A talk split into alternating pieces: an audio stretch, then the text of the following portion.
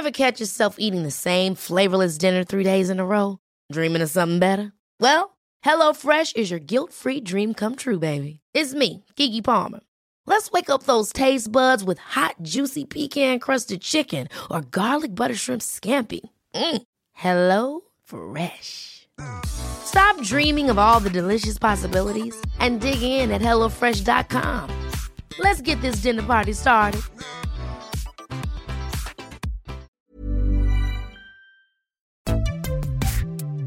On Commons People this week, a huge week for Brexit, but Boris makes it all about him. People are wondering, are you, are you going to resign? Just tell no, me that. No, we're going to... No, no, of course not. Of course not. Vince Cable as Prime Minister. I think it's perfectly plausible. Actually. Take us through as, it. As leader, as leader of the third U K party, my job is to be the alternative Prime Minister. Labour's England problem. Will the party ever learn to love the flag of St George? There are people in the Labour Party who instinctively recoil from these things. All of this and more on Commons People.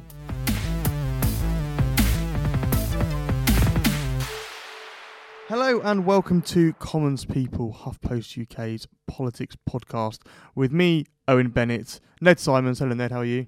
Not bad. Good. Paul Waugh, how are you, Paul? Hello.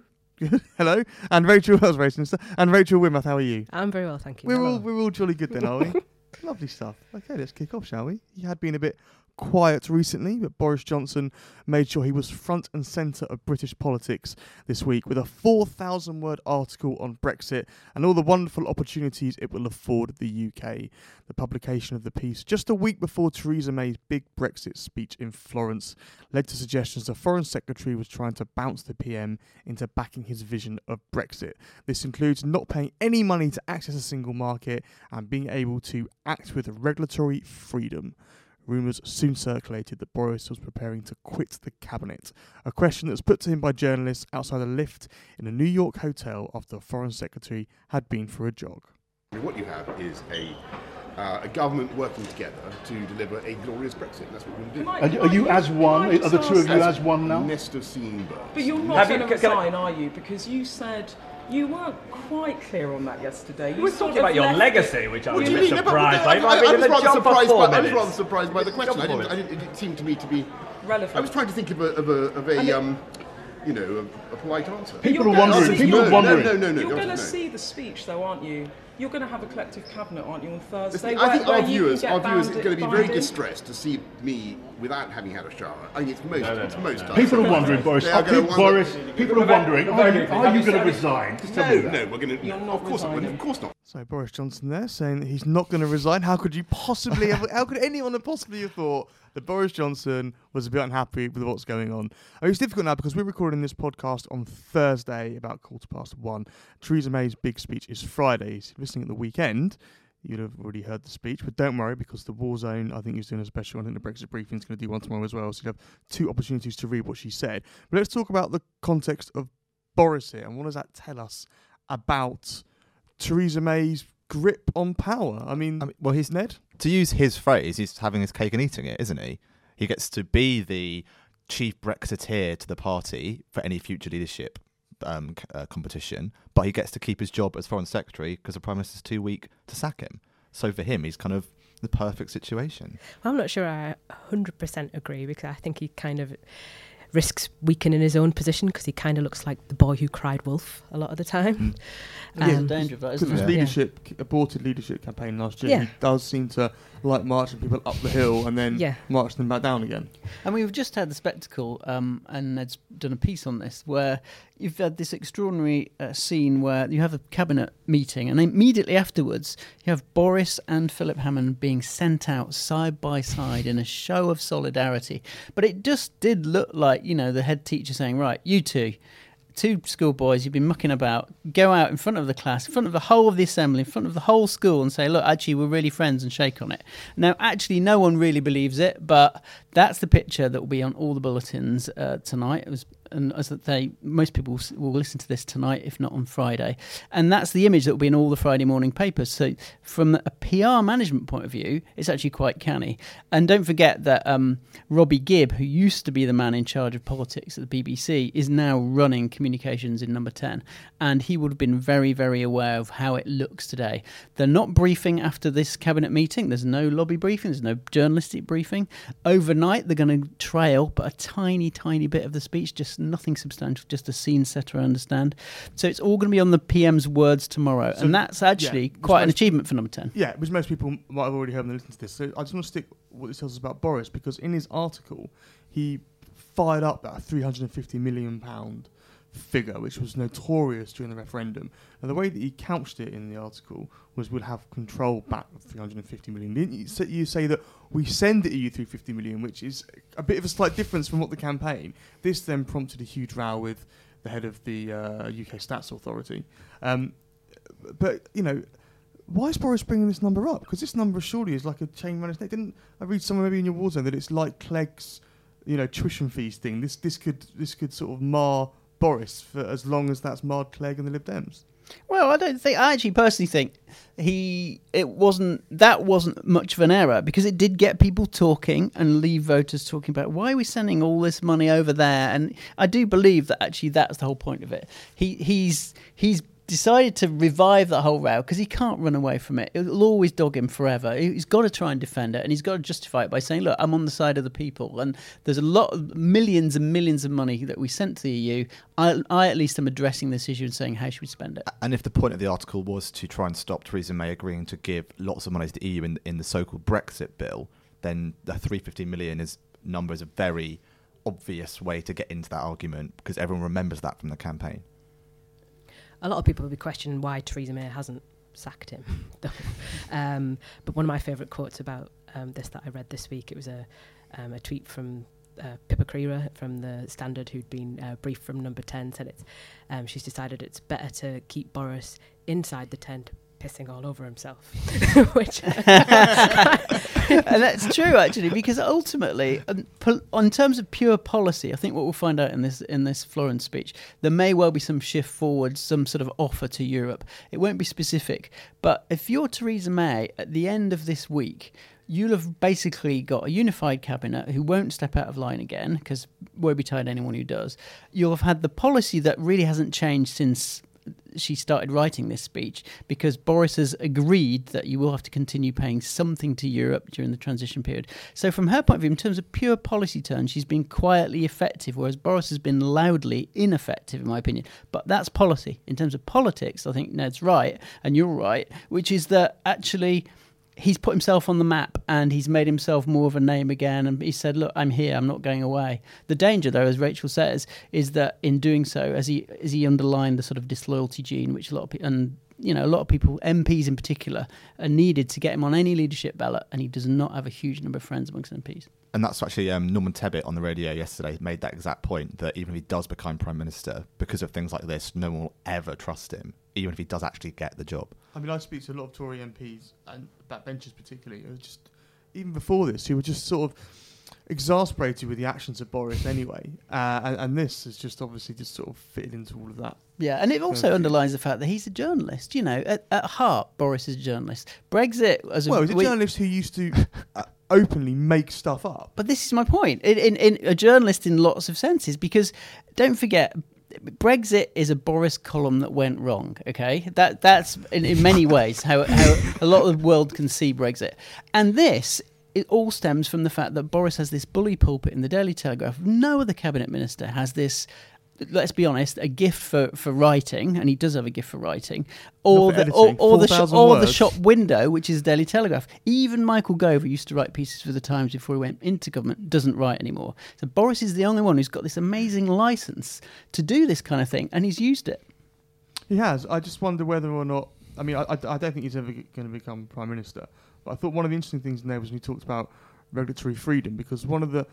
There's different notions of what our relationship with the E U could be, and there's one called E E A minus. Oh, and yeah. Minus is no freedom of movement, but it basically means that we're going to align our regulatory system, or our regulations, with the E U.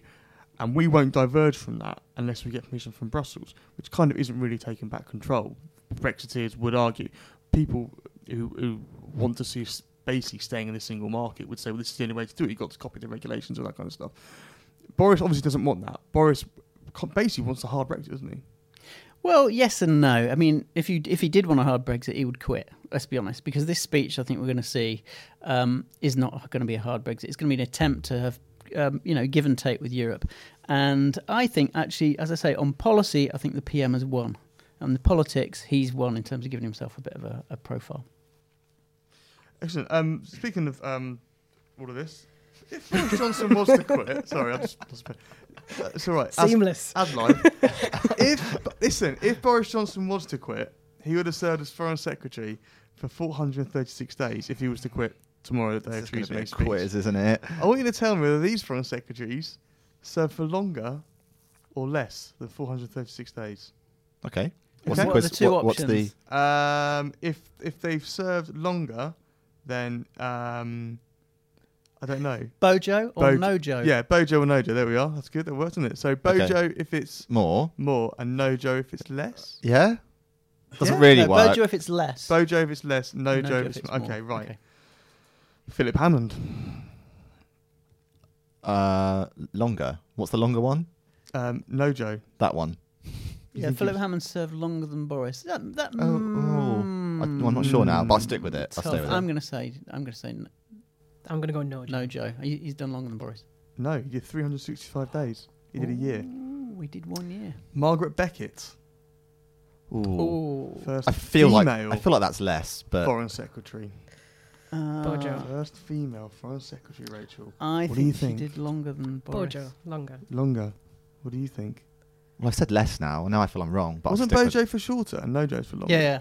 Yeah, oh, yeah I mean, the naming it's system's confusing. Really gone. So Nojo's yeah, not confused. Working. Right, so you think longer than Boris, Rachel? I I'm think pointing because when you're working I for think, I think she's done longer than Boris. Uh, she did, four hundred nineteen days. Mm. Terrible at this game. Malcolm Rifkind. uh, and just to reassure you, Ned, Roy Jenkins was never Foreign Secretary. Okay? He just, in case you think that's coming. I'll just hit you with a... I think, uh, yeah, surely. Um, surely I, uh, Malcolm Rifkind. I'm going to say Malcolm Rifkind. Shorter, because I think you feel like it would be longer. Mm, yeah, you would if it was Malcolm Rifkind, wouldn't you? He wasn't that long, but I'm going to say more than Boris. Rachel? I'm going to go with that and say, is it Nojo? Nojo. I don't. I don't. yeah. six hundred sixty-seven oh, days. Okay, I mean. Is that longer? Uh, yeah. Yeah. Uh, I'm doing really badly. James Callaghan. Ooh, mm. Very short period, surely. Was it though, Paul? Was it? Surely. So no. Play along at home, listener. Because he was, he has the distinction of having been Chancellor yeah. and Foreign Secretary before becoming Prime Secretary. Minister and Home Secretary. It's yeah, an amazing C V. Do, I think. It's, it's got to be short, surely. I'm going to say Boris is longer than him. Rachel? Um, I'll go for Nojo, just to be contrary. Which one was that? less, isn't it less? I don't know. No, I longer. think I don't know. He was shorter. He was longer, seven hundred three days and seventy-four to seventy-six. God, to say, that's why I was just copying Paul. And, and finally, and finally, and finally, John Major. Oh, that was really short. Short. Surely. Yeah. Surely less than Boris. Again, he's someone else who, do, who was, who's briefly had all these jobs. So. He was never home, was he? No, but you, well, yeah. no home, but he had, had Chancellor yeah. and he had Foreign. Um, I'm going to say shorter than Boris. Ned? Shorter. Rachel? I'll say longer. It was shorter. It was ninety-four days. Just ninety-four Ooh. days. ninety-four days as Foreign Secretary. In nineteen eighty-nine. Yeah, then he was moved to wow. Chancellor. Yeah.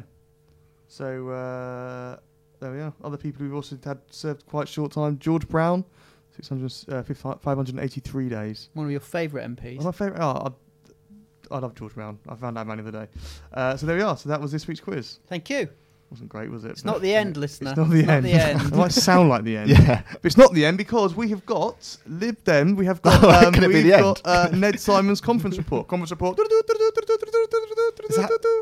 That's like a, we do that every time. Jingle. It's like a t- uh, thing, like a ticker tape thing. Oh, that's annoying. Listen, uh, um, come on. I'm yeah. Analog in a so, digital age. Yeah. N- normally at a conference after an election, there's sort of like a autopsy of what happened or and wrong and right. What was very clear here was they kind of pretended the election didn't happen. So their strategy going into the well, election... Tim Farron gave a speech. Well, yeah, yeah. I mean, the strategy going into the election was um, go full on Remainer, And that will win us loads of votes because people realise that Brexit's terrible. Their strategy now is people are going to come over to us because Brexit's terrible. They haven't changed the strategy, they've just changed their leader. And that was a bit weird. I think uh, a former Lib Dem kind of senior minister in the coalition said that he's happy that this kind of a serious grown-up is now in charge of the party in Vince Cable, which I think is quite a good point. He is a very different man than mm. Tim Farron. So he is taken seriously by the media and by voters on economic issues, whereas Farron perhaps wasn't. However, he's got the opposite problem, I think, to Farron in that Cable's also quite boring. Mm. So the actual atmosphere in the conference was quite... It wasn't down, but it wasn't kind of that kind of sparky, fun, silly Lib Dem atmosphere. Did you ever listen to his yeah. bit of his speech? Because yeah. he wasn't fun, but he had, he had a couple of a couple of gags. Here's here's one of them. And now another disaster looms, Brexit. It's the product of a fraudulent and frivolous campaign led by two groups of silly public schoolboys reliving their dormitory pillow fights, and. Uh,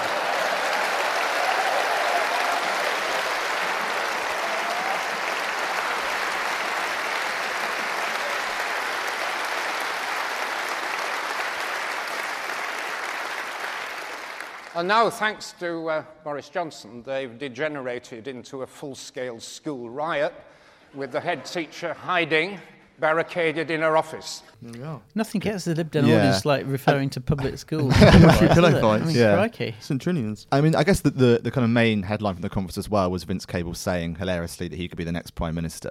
Now, yeah. he sort of has to say that in a sense. You Does he, ha- he doesn't have to no, say that. I mean, even Jeremy Corbyn says no, he was saying that at one point. If you talk to sort of a lot of the, you know, kind of senior Lib Dems, the M Ps, they know he's just saying it to get attention. They know it's not a real possibility. Um, but what you do hear from a lot of the activists is, well, look, look what happened in France. You know, the the lead is now the Liberal, where they came from nothing. But I think what they're missing, though, obviously, is that that was from nothing. The Lib Dems aren't from nothing. They're a very tarnished brand from particularly people they need to they need to win over. And I think uh, Cable knows this as well, because he, the most important part, I thought, of his speech, the jokes about Brexit aside, was him telling his party we need to be more than Brexit. He said we can't win by being reverse U KIP. And uh, that's very much in his head. It was clear if you listen to what Cable was saying before the election... He was very clear. He was saying this election isn't about Brexit. People are talking about education and healthcare. So whilst I think a lot of the activists are quite energised about fighting Brexit and trying to get kind of a more, well, not just a Remainy Brexit, actually stop it happening, I think that the top of the party, they realise perhaps they can't and need to move beyond that. I think the interesting thing for the Lib Dems is going to be Brexit itself. You know, the next general election will be after we've left mm, Europe. Exactly. And it's a really completely different scenario. So will the Lib Dems use that as an opportunity to say, look, we're moving beyond Brexit, we're, we're going to keep the government um, sensible on this transition period, we're much more pro-E U than Labour is, and the, there's a point of difference. You can vote for Lib Dems because actually we'll, we'll get enough M Ps to actually make sure that this kind of Brexit is, is a decent Brexit. And don't forget, as Ned says, they tried that last Last time. They tried that in twenty seventeen general election and it bombed and because Corbyn made the issue not about Brexit, about the issue was more about mm. austerity and fighting what the government was doing. And I suspect the real problem for the Lib Dems will be in the next general election. That narrative will dominate even more. Have the cuts made Britain poorer? Has Brexit made Britain poorer? Let's just have a listen to a couple of activists you caught up with, Ned. And before I play this clip, just give us a nice picture of what were they wearing, Ned? What was, uh, the, what was the prominent thing there? Lovely homemade blue and yellow E U flag berets, which you could spot around the conference centre. Homemade by you? No. It's just starting to sound more and more like UKIP. Anyway, yeah, well. I think it's been a very stimulating, active, there's a, a big, obviously Brexit has, has yeah. unified everybody, and yeah. there's a huge number of, of new members. I mean, I'm a new member, joined after the referendum, my husband is. I think there's a huge, you know, everybody's excited. Right. But we, we you know, what we're looking for is how can we strategically and tactically stop yeah. Brexit. So a lot of what we're talking about in fringe groups and Q and A is, you know, how do we get out? And as my colleague from Bath for Europe just said, you know, we're out on the street in Bath all the time, leafleting, talking to people, mm. and the angry leavers, you know, they, they scream at us, they say, you know, it's the will of the people, but how can we help them? Anna, if you want to repeat what you said. I, I said, you know, we, we're up against people who, for the first time in their life, voted and won.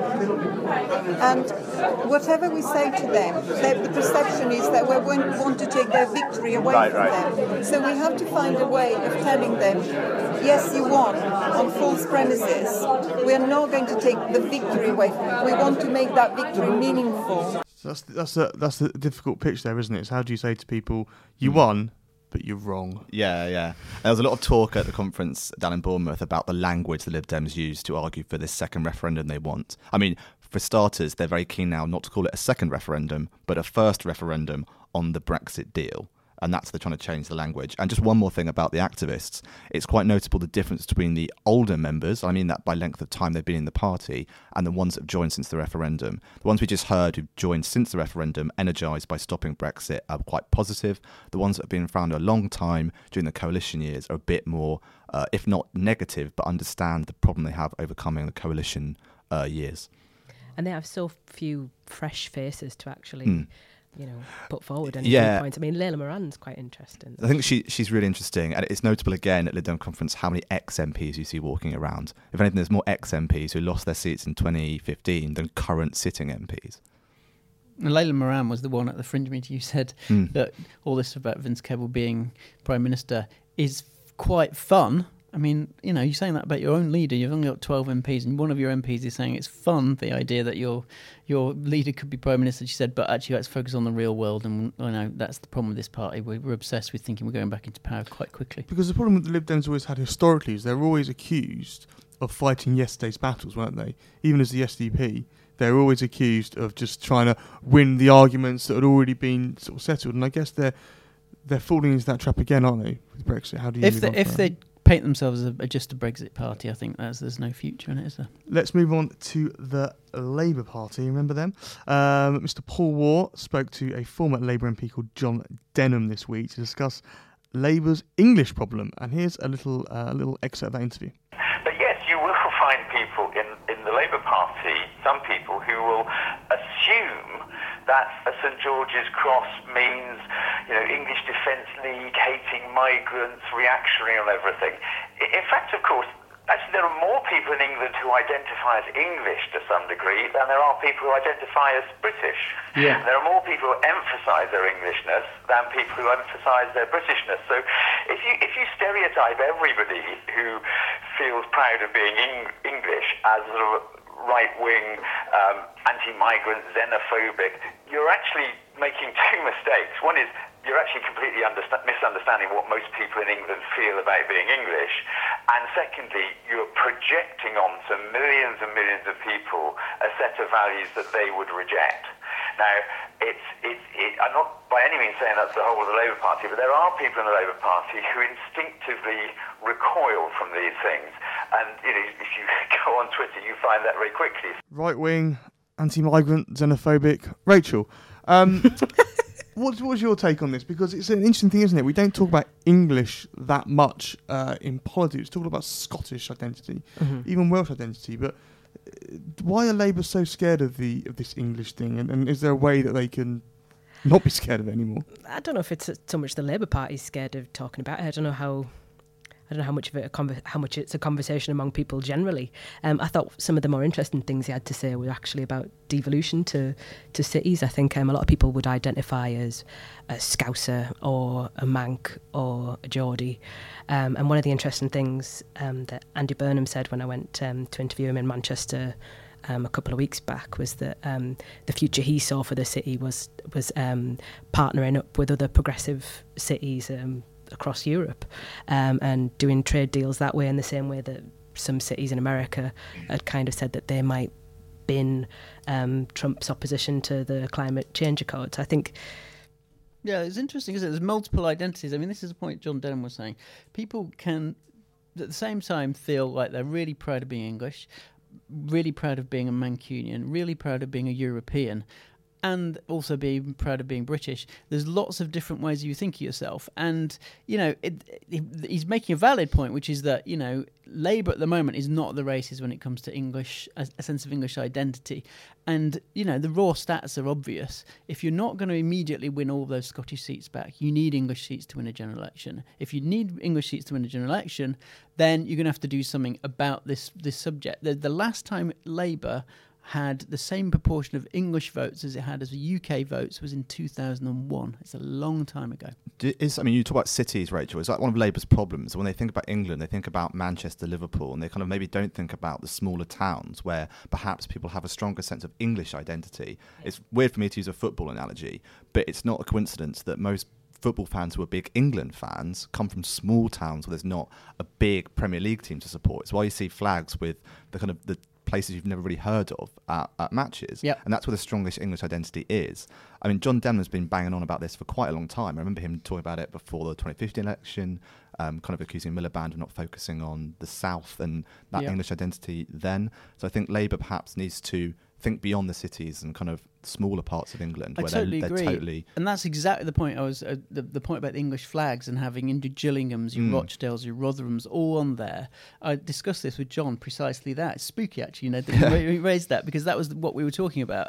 And he agreed, you know, that is why there's a strong sense of a small town uh, place for a lot of people that then translates into English nationalism or English pride. It's pride in your town and pride in England, and it's not pride in Britain. It's quite interesting. It's very rare that they, you know, people will, whether it's football or whatever, go on about Britain.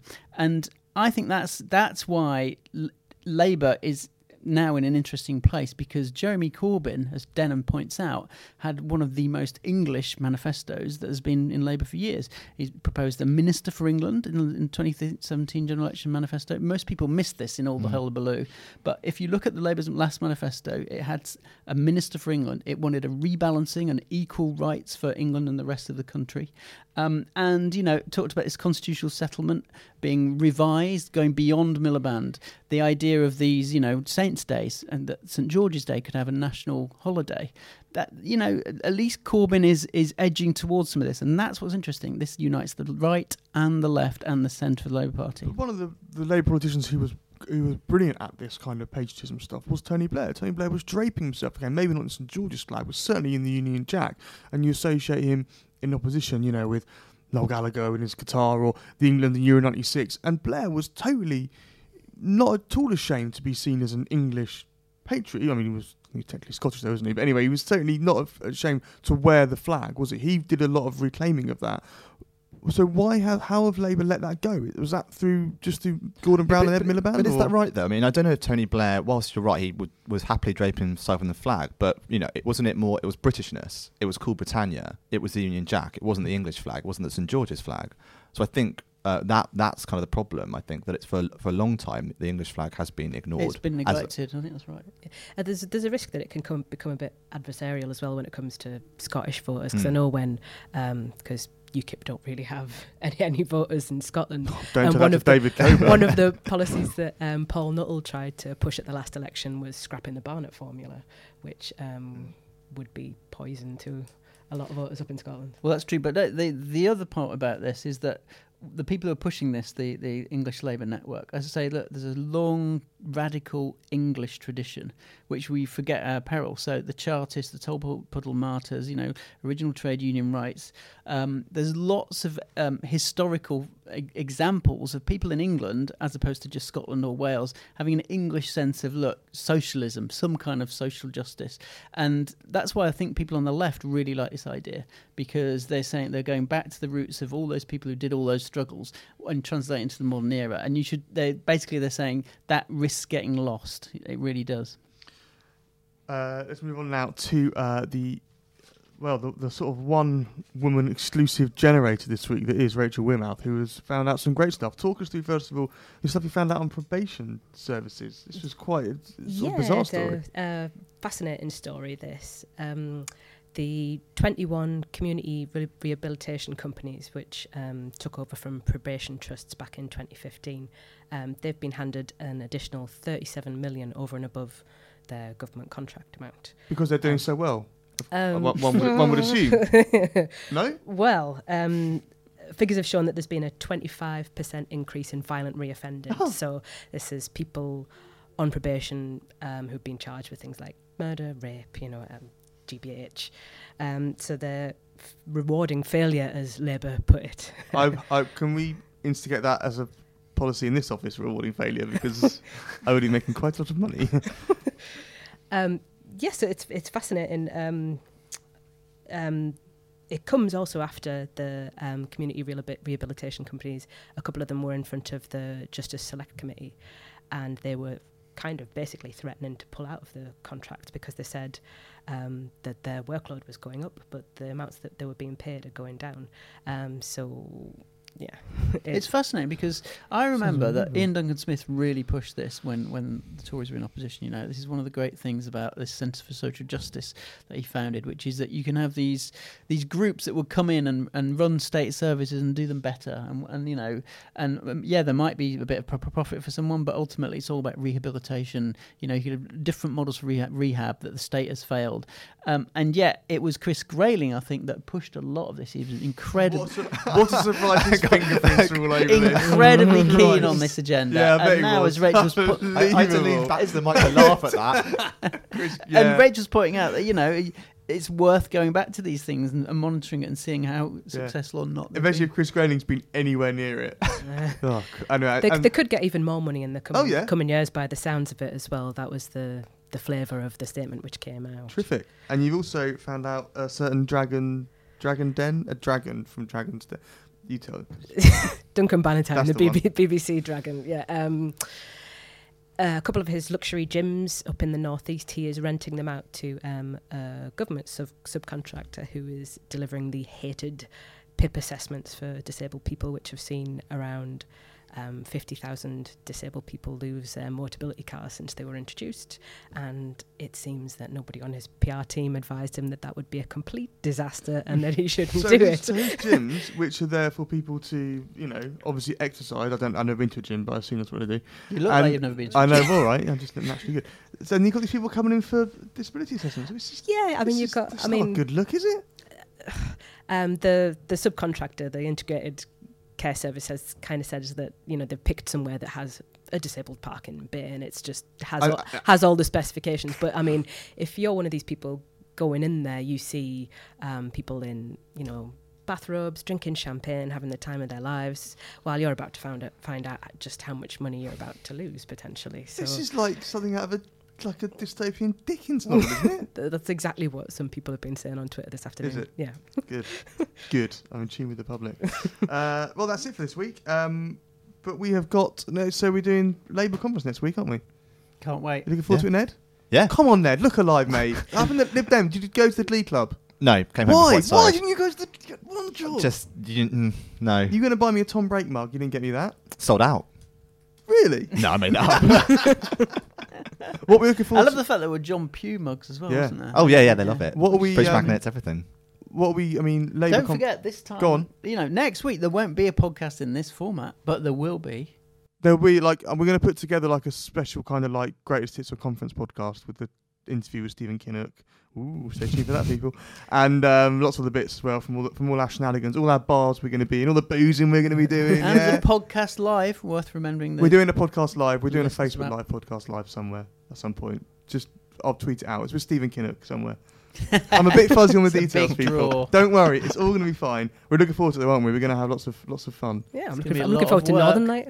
To what? To Labour North Night. There's a Northern Night. There is a Northern Night. There is. You yeah. just walk around, it's going, oh, it's rubbish. And Diversity Night, don't forget, Keith Faz is back. That's the big is thing. Is this live? Keith Faz yeah. is back. And Ned, what, so night. Northern Night, Diversity Night for Paul. Ned, what are you going to go to? Gay Night. Right? There is okay. one. Okay. Gay it's Night. Great. They all sing it, Things Are Going to Get Better. Oh, yeah, all, they always all, do that. Oh, well, that's because they're, they're all Blairites, well, aren't yeah, they? Yeah, it's a serious yeah, point yeah. in a way. The L G B T yeah. Labour is very Blairite. That's true. Yeah. And every year at the big L G B T well, party... Well, Owen Jones. They, yeah, well, apart from Owen Jones and other people, obviously, they always sing Things Are Going to Get Better. Yeah. Well, I'm going to be trying to avoid Michael Dugher and his guitar, because every conference... Lab- now former Labour M P Michael Dugher walks around with his guitar in the hotel lobby at three in the morning playing Blackbird by the Beatles to everyone. I'm going to walk into that oh. bar and you'll have the guitar playing Wonderwall and yeah, you know it. Like. Yeah, but I'll be singing like Roy Jenkins. Anyway, right. Thanks for listening, everyone, and we will. Um, you'll hear from us next week. Thanks. Bye. Bye.